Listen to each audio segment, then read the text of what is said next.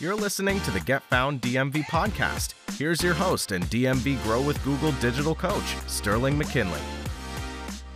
Timmy asks, How can I get more engagement on my social media posts? Great question, Timmy. The first thing you need to do is be consistent.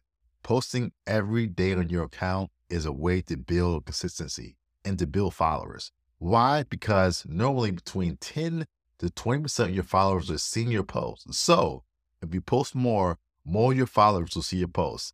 The next thing I would say is have a conversation. Be sure to respond to questions and comments and also like posts and comments as well. The next thing I would say is try to post and comment on other people's profiles.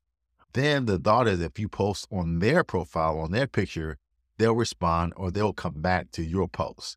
Also, I would say is don't try to be on every network. Find it two or three networks that work for your company and be on those networks. If you have any questions or comments about digital marketing, simply send your question to sterlingmckinley.com and during next week's episode, I'll be sure to answer your question.